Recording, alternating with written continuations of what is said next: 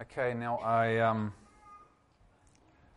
I probably should mention I I was writing these this week just because of cramming lots of stuff in, and I never got to go over them beforehand, so I never knew how long they would go for.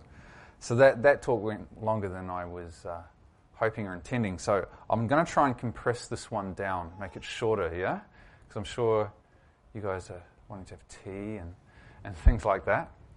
Um, now, where's uh, the clicker?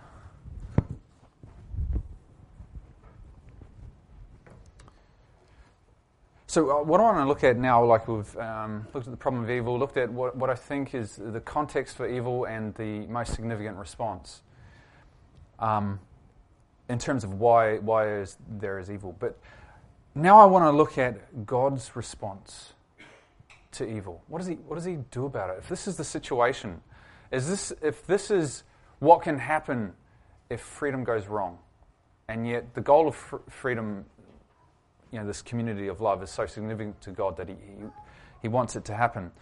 Um, what does God do? How does He respond to this?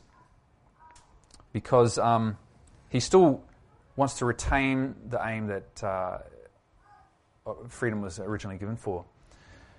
And what it basically means is that God's response to evil is not resignation, nor is it causation. You know, He's causing it but it's, it's war.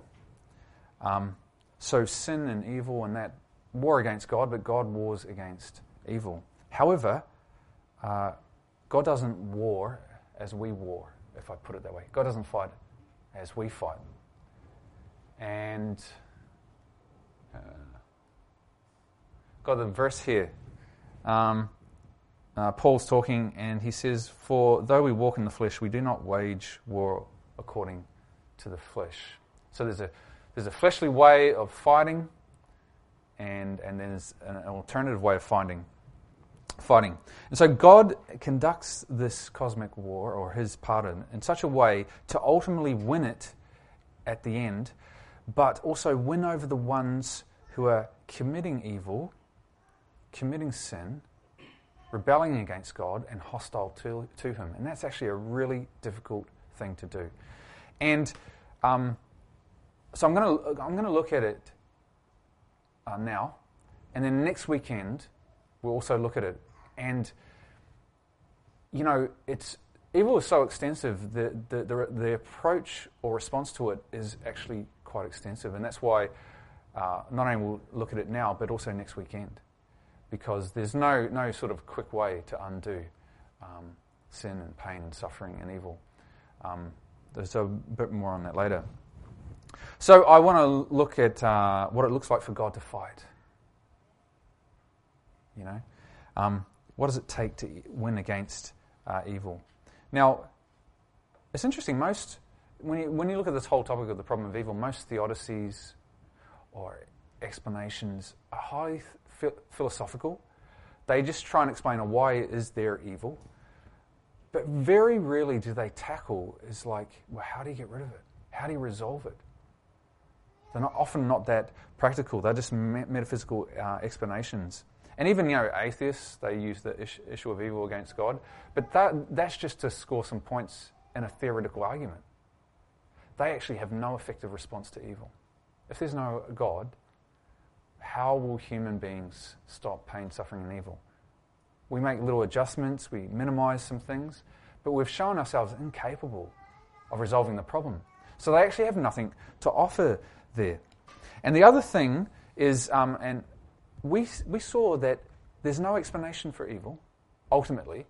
In other words, evil confounds people who try and explain it. You know, they try and answer the why question. Evil confounds all rational explanation. That's why there needs to be a practical response to it.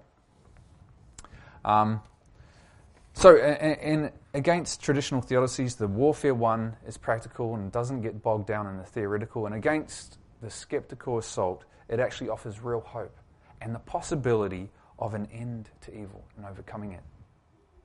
Um, now, again, I'm just going to just have to just go over things, and there's so much detail I have to leave out, and, and Roy and Jinha will have opportunity to tackle these sort of things um, later on. But um, basically, in the Old Testament, what you have is preparation. God fights evil, but in a non ultimate way. So he, he, tackles it, he restrains it, but he, he never fully, truly overcomes it. And he's constantly just trying to hold things together, restrain things. Sometimes it gets so bad he steps in and he just eliminates extreme evil, but most of the time it continues on. And it's really just a preparation for the real fight. And the real fight is um, in the New Testament. Now, most people think of religion as man's search for God. That's a secular way of understanding. Or it's, it's about ethics. You know, religion is just about ethics, about what you do. You know, the, if you look at the Gospels, the Bible, they, they just don't, do not fit those um, definitions. And instead, they say that true religion is actually God's search for man. And more than that, it's an invasion, it's war. True spirituality is actually God fighting. But um, God fights in the strangest way. If you and I, if you were going to invade, what would you do? You'd get your best troops, wouldn't you? You would aim for overwhelming force. So you knew you would win. How does God invade? Basically, he sends a baby. Pretty extraordinary invasion, yeah? But you've got to understand that the coming of um, Jesus into the world is actually an invasion, among other things. It's a lot of things, but most people don't think of it. They think of the Christmas story, oh, nice songs and whatever. It's an invasion. It's actually an act of war, believe it or not. Now, it's many other things, but it's, it's, it's that. And here you've got the, um, what the angel said to um, Joseph and Mary. But it just says about you'll bear the son, and you will um, call his name Jesus, for he will save, he will deliver his people from their sins. He's going to he's to rescue people. And, and then later down it says, um, he fulfills the prophecy Behold, the virgin shall conceive and bear a son, and they shall call his name Emmanuel, which means God with us. And this brings us to the first important part of how God actually responds to evil. And it's a crucial revolutionary event. God responds with the incarnation. And that's just a, it's a Latin word, two words, well, one word, incarnate, you know, meat, flesh, you see it on the, the restaurant and the menu in Italian places. Infleshment. God comes in the flesh. God comes like one of us in, in our form. Now, it's the mind blowing reality that a perfect, all powerful, untouchable, spiritual, holy, creator God would do the unthinkable and he would leave all of that and come down into human flesh. Not as a superhuman, but as a human like you and I, not with massive advantages of wealth and power, but he actually comes in poverty. And he's actually subject to all the problems that we have, all the liabilities, to weakness, tiredness, struggle, subject to suffering and pain and all our limitations, spiritual temptation and testing. This is the uh, amazing thing because Remember, we looked at how love and freedom have risk? The incarnation is God experiencing risk. Because he's not coming as God, he's leaving, he's not going to touch that, he's going to come as a human being. This is risk, but it's a risk to God, which is pretty. Remember, I, I, you know, the it was so phenomenally extraordinary and out of this ordinary. It's just the scale is immense. The answer is equally extraordinary. God who risks all. Now, um, I just want to, a few verses which really emphasize this concept of incarnation. I just want to go through a few. Um, this is a big one, but um, it says that at the start, for a little while, Jesus is made lower than angels. Um, he's crowned with glory and honor because of the suffering of death, so that by the grace of God he might taste death for everyone. And then later on it says, um, Since therefore the children share in flesh and blood, that's us, we got flesh and blood. He himself likewise took part of the same, that he might, th- that through death, he might destroy the one who has the power of death, that is the devil. Destroy. So this is, you can see the warfare part of it. And deliver all those who through fear of death were subject to a lifetime of slavery. For surely it's not angels that he helps. He doesn't need to help them, but he helps the offspring of Abraham or human beings. Therefore, he had to be, he had to be made like us in every respect, so that he might become a merciful, faithful high priest and the servants of God to make uh, propitiation for the sins of the people. For because he himself has suffered when tempted, he is able to help those who are being tempted. Okay, th- this is the incarnation. He becomes a human being for all these reasons, and I'll just recap them um, later on.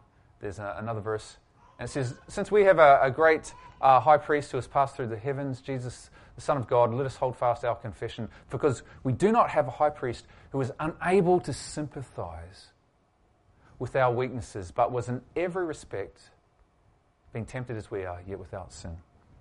And um, I'll, I'll, just won't look at that one. So um, this is amazing. Why would God do this? He actually does not need to do it for himself. God has no, God is complete. He's perfect, and um, in fact, it's a terrible humiliation on behalf of God to do this. To to undertake this steep descent into not just remember not perfect humanity, but in corrupted, fallen humanity in this corrupt, fallen, sinful world. So he comes right down to this level. And it's pretty clear that he's doing it for us, not for, for himself. Um, the human race is in bondage to a whole list of problems sin and death and evil and selfishness and a cycle of violence. So God evidently knows that the only way out of this, okay, because we can't get out of it ourselves, if, if God Himself enters into this. And in a sense, He makes it his, his own. Only then can He actually resolve it. He makes it His. And so um, Jesus must be just like us. Uh, we're the ones that he needs to help. Um, he must be like, like us, weak, fallen human beings, but without sin. He, he cannot do that. Um, he mustn't have any advantages. Now, he must uh, be able to undergo death. Because remember, we talked about natural evil? And, and the ultimate of natural evil is actually death. So he must be subject to the problem of natural evil. But he also must be subject to real temptation. And so the, the problem of moral evil. So he's tackling all of these things. Um, and uh, uh the other, remember, there's also the problem of pain and suffering. And did you notice in those verses it talks about how it was obviously a quest for God that he wanted to be able to sympathize with human suffering and understand it from the inside. So God, as God, understands our suffering and has a certain empathy as God. But God actually wanted to do more than that. He actually wanted to experience it as a human being, so from the inside out. It was a new thing that God could actually only achieve if he became a human being, and he wanted to do that. So he has a special sympathy for all human suffering. And I mean, we look out and it's horrendous what is happening. But what these verses say is, in a sense, God feels this. So he's not distant. I think that's a pretty significant thing. He feels it as God, but as a human being. That's a, that's a profound thing. Um, and so God tackles evil at its very root in himself. He tackles it in himself, becomes part of the problem, as it were, and he wrestles with it in the front line in his own nerves and tissue. Obviously, God doesn't have nerves and tissue, but he became human, so in his own nerves and tissue. So it's not an external solution, it's a radical one, it's an internal solution that God is doing. And again, I look at all this whole literature on the problem of evil, this is extraordinary. There's nothing like it. He's actually getting right in there. Um, and then what he does is, is, by becoming a human being, he relives human experience that is common to all of us. And, and, but this time he overcomes evil. He, over, he never gives in to it. He overcomes Satan. He overcomes temptation and whatever uh, is happening. Um, and he reveals. Also, remember we looked at that moral controversy? And he starts answering the issues of the moral controversy. Those questions that have been asked about God and cannot be unasked. But how, do they, how can they be answered? Well, by him coming in here, he starts to answer them. And so when you look at Jesus, you actually see that God's law, his moral order, his government is not the problem at all. Um, in fact, when you look at the life of Jesus, you think that is human life at its best. And he is God's moral order. He's living it out. And you go, the, the, the initial lie or controversy, uh, the accusations against God um, cannot be true. He is the perfect life. He's the pain relieving life. He's the suffering solving life, as it were, the evil stopping life. Um, so he shows what uh, life is truly like when, um, when, when you're following God. Now, his incarnation then makes his ministry possible. So this is, this is very significant. Um, this is how Jesus announce, announces his mission. It says, after John was arrested, Jesus came to Galilee proclaiming the gospel of God, or the good news about God, and saying, The time is fulfilled, the kingdom of God is at hand. Repent and believe in the gospel. Now, what I want you to see is that Jesus' ministry demonstrates the kingdom of God, which is the thing that's at dispute. Remember, Satan has raised issues about the government or the kingdom of God. So, Jesus actually, at hand, other versions have it's brought near. He brings it right into our midst where we can actually touch it and see it. Like the heavenly, perfect rule of God, what does it look like if it's in a sinful environment? In the Old Testament, we actually don't see that. We see it when Jesus turns up. And we can experience it and become part of it. Because the world is currently not God's kingdom. It's, remember um, the prayer, Lord's Prayer? Thy kingdom come, thy will be done on earth as it is in heaven. In other words, it's not currently being done on earth. But God, Jesus wants to turn that around. Okay, and, and, and so um, Scripture affirms that the world actually lies under the power of, of evil and the evil one. And so um, Paul says, um, he's talking, in their case, the God of this world.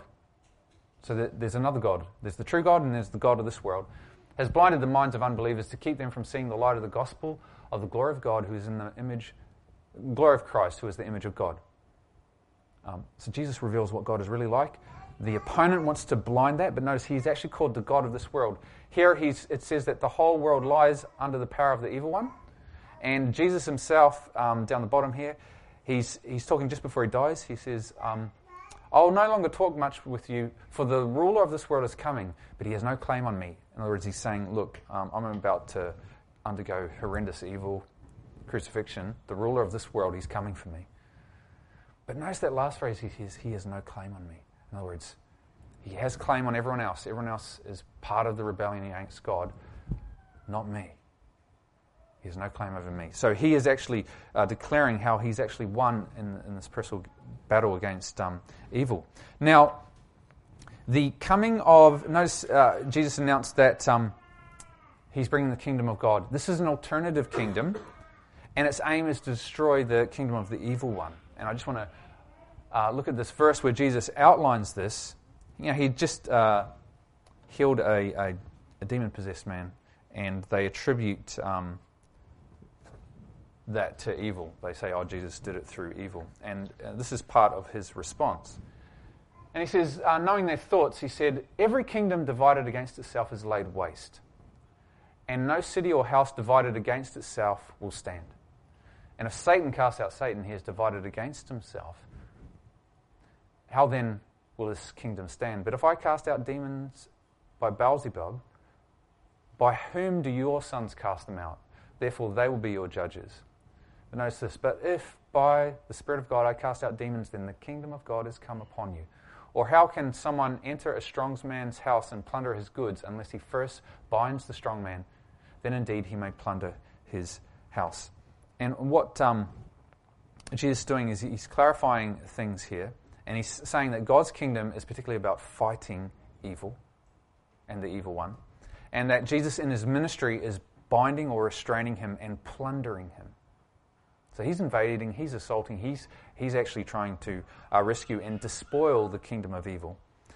Um, and notice that the, the act of exorcism is the actual event of the kingdom in their midst. They actually get to see what it is like. And um, God's kingdom is one that brings freedom from sin and evil, pain and suffering, and sickness and death. And Jesus' whole ministry reveals what God is like um, and what his kingdom is like. And, and Jesus is about establishing God's God as king. Now, what does his ministry look like? What does he, what does he do? There's a, a really good summary, and I, I want to look at this um, here. And so uh, it says in Matthew 9 that Jesus went through all the cities and villages. This is what he did teaching in the synagogues and proclaiming the gospel of the kingdom and healing every disease and affliction. When he saw the crowds, he had compassion on them because they were harassed and helpless, like shepherd, sheep without a shepherd. And then later on, he commissions his own followers and he says, um, Proclaim as you go, saying, The kingdom of God is at hand. Heal the sick, raise the dead, cleanse the lepers, cast out demons. You received without paying, give without pay. Okay, now his ministry is a threefold ministry, and if you look up the top, you can see it. Okay, so notice he goes about and he teaches, and then he proclaims the gospel of the kingdom, and then he heals every disease. So it's the threefold um, ministry that he does. Now, teaching obviously is instructing, right? It is um, dispelling darkness and error with truth. Now, proclaiming, what's the difference between tre- teaching and proclaiming? Well, proclaiming is different because it actually brings the kingdom. It actually invites people to leave one way of life and enter into a new one. So it's actually moving people from one place to another. And then, of course, healing is the visible, practical demonstration uh, and relief of pain and suffering. And so, when you look at um, Jesus' healings, they're actually illustrations of what God's kingdom is like, but they're also acts of war. And, acts of, and, and notice, how does God wage war? He heals. He heals. He delivers. How do we wage war? Well, we, we beat the other person up, don't we? So it's a, it's a different sort of um, kingdom. And I just want to, it's a bit of a recap for some of you, but the range of the works of Jesus that demonstrate the kingdom. So, healings. These, these, these are the things he heals um, blindness, both congenital and acquired blindness. Sometimes people blind from birth. People who are mute, deaf, people who are lame or paralyzed. Uh, it describes someone with a withered hand. Leprosy, uh, high fever, which is like a really extreme case, um, once dropsy or edema, um, chronic bleeding, one case, and then various unidentified illnesses. So he, he does all these healings. Then remember, he tackles death itself, so resurrection. He performs some of them. Also, his acts of the kingdom bring about social inclusion.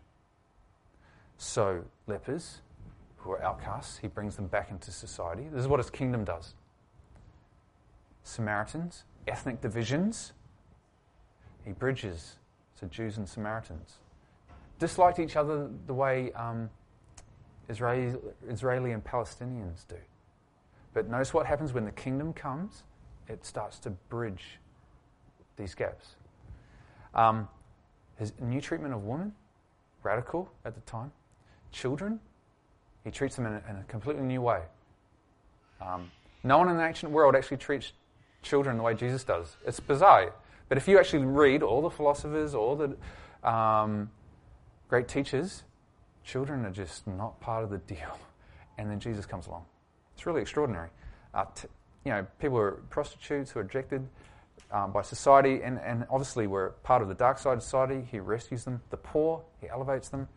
Um, then spiritual things, his kingdom brings like forgiveness. It's an act of the kingdom.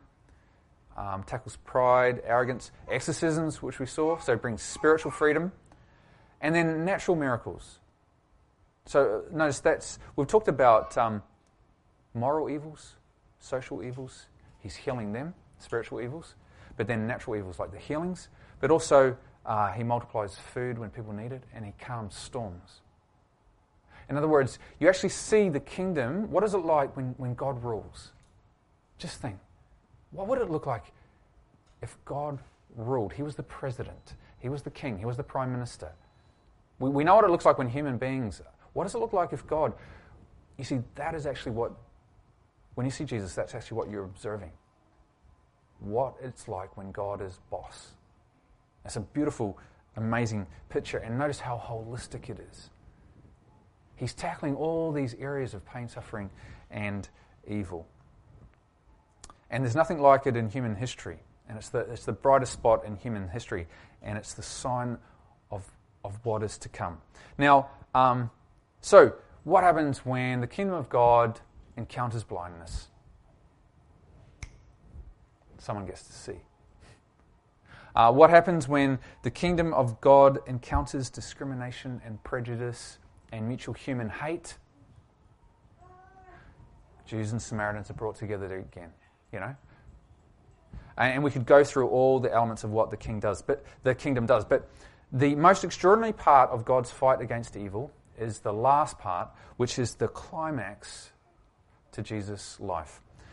Even though Jesus was a healer of all who came to him, a great teacher, nonviolent, peaceful, uh, people end up killing him, which is always a, a, rather strange turn of events, isn't it? Um, but the, the leaders conspired against him, and it, it appears in the crucifixion of Jesus that evil has won. Because Jesus becomes the victim of injustice, immense suffering, torture, abuse, and humiliation. But this is actually God's ultimate act of war against evil. And I mean, when we think of war, we think, what is going on? The cross is actually God's ultimate act of war. Because he uses his ultimate le- weapon, which is self sacrificing love, where he gives himself for his enemies.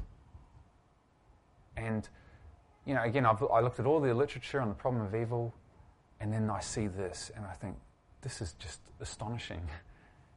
This really is an answer to evil. God has the right to judge and punish and destroy justly, and um, it would not be unjust if he did so, but instead he does something different. He gives himself for his enemies. It's, it's quite an extraordinary thing. And I just, um, Paul has a description here. And there's a lot of descriptions, and this is going to just touch on a few things. He says, All this is from God, who through Christ reconciles, reconciled us to himself and has given us the ministry of reconciliation. That is, he explains it, in Christ, God was rec- reconciling the world to himself, not counting their trespasses against them. And now he's entrusted to us the mes- message of reconciliation. Therefore, we're God's ambassadors. Oh, we're ambassadors for Christ, and God is making his appeal through us. And so Paul says, We implore you on behalf of Christ, be reconciled to God. For our sake, he made him to be sin. This, this is the cross event, who had no, no sin, that in him we might become the righteousness of God. So, not only does Jesus become a human being, the incarnation enters the whole problem from the inside, he does one more he actually becomes the problem. He becomes sin. He becomes evil. He becomes everything that is wrong in the world. Even though he's innocent, he takes it on himself. He assumes all human sin as if it's his responsibility. You know, some people say, it's not fair. You know, God is God, but he, he hasn't really taken responsibility for everything, and he's allowing everyone else to suffer. God actually, even though he is not responsible, he assumes responsibility for it all in the cross. And, and you know, his suffering, his physical suffering is torturous and terrible, but his, um, it's dwarfed by the intense, extreme psychological, spiritual suffering that he undergoes. Um, he experiences the ultimate death due and suffering due to evil. And um, no one has actually experienced this. We only get a taste of it sometimes when you know you've done something absolutely horrendously wrong, and then you realize you've done it wrong, and you realize you can't change it, and you have this sense of shame and guilt and dread because you've got to meet these circumstances. You've got to face up to that other person, and it's it's it's part of the most hor- that, and when someone you love dies, they're the worst experiences you can have in life. But that's only the tiniest taste of what Jesus does in taking all this. You think of the billions and billions of people, the trillions upon trillions of evil acts. he assumes all of it, takes it in order to take it away. In other words, bring an end to evil. Now, um, I just got to. I'll recap one verse and look at one other. Um, because the, the cross actually accomplishes so many things, this last event in Jesus' life. And again, um, Roy and Jinha can start exploring a lot of this. But, we, you know, one is um, Jesus tastes death on behalf of everyone else, right? So he can actually conquer death and rescue us from it. So, I mean, death is one of the ultimate evils, isn't it? Because it just ends everything. We've got pain and suffering, then we die. That's it. There's no comeback. So he wants to turn that around. Um, and yeah, so he wants to, just, through death, undergoing it, he might destroy the one who has power over death. That is the devil. And then he wants to take away our sins, the, the, the hostility, uh, hostility between us and God. You know, this war, we've actually been fighting against God. And so he's, he's basically calling a peace treaty there, taking away all that is wrong. So on the cross, God exposes evil, our evil, for what it is. He vindicates God, his character, his reign. He shows what God is really like. Helps resolve that moral controversy, unmasks the ideological accusations against God, takes away human sin, provides forgiveness, reconciliation with us and God, and then between ourselves. He wins us over with love, because this is actually a battle for hearts and minds. And then combined with the resurrection, conquers death. Okay, now, I'm basically ending now. But here's the thing how can Jesus, even though he does all this, yet be the total solution because evil is still continuing in the world, right? And Jesus is one person, one life, one event, one period of time. So, how does that resolve the ongoing occurrence of evil? And, and so next weekend, we're actually going to start looking at that. Because the, the point is, in Jesus, in principle, he's actually resolved everything in himself, in his own person. But it hasn't gone beyond him. Well, there are ways it goes beyond him, and we'll look at that.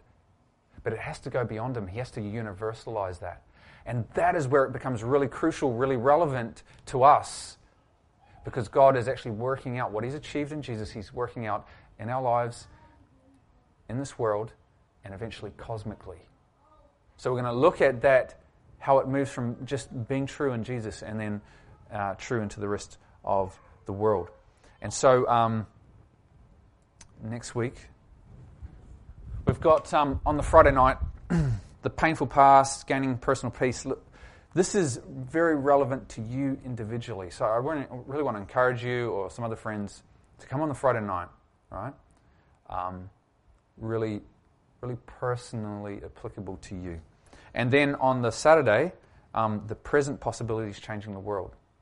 Really relevant for you as a group. But actual, actual change now. Um, and then the final talk uh, the end, ultimate end of evil. Because how does he finally end it all? And I'm pleased to tell you, Roy will be taking that one. so you'll really want to be there for that one. Now, um, you'll see this under your seat, and there's pens there. so uh, this is just an opportunity do a few things. So you've got uh, Roy's uh, phone number, so you can also text him more questions and things you want to do. But also, if you want to be um, explore these topics further and, and get involved, and, and, and let me say this: um, where do you want to be? Do you do you want to be part of God's ongoing solution, or just oh, there's pain, there's suffering, yeah, why? And and just get go on an autonomous life. Um, these are opportunities so you can just expose yourself, learn more, get involved, and, and, and pursue that. So, um, if you want, you know, you'd like inf- information about future topics, what else they're going to discuss, um, there's such a huge area. There's so many exciting things you can look at. Um, maybe a small group, and it's great. You just get together with friends. It's relaxed. You get to talk. eat, it's fun. You want to be part of that with other young people here in the city or near, near to the city. That's fantastic. Um, I want to be part of that, but I've, I've got to, I can't. Um, or small groups on navigating relationships, which um, actually is to do with pain and suffering. Relationships are wonderful, but they, they're difficult. Um, personal Bible studies. If you want to actually look at this stuff in depth and other stuff, socials, you just want to hang out. So fill that out, or other things, maybe questions, or just something that you really want to tackle. Can you please fill them out? Thanks.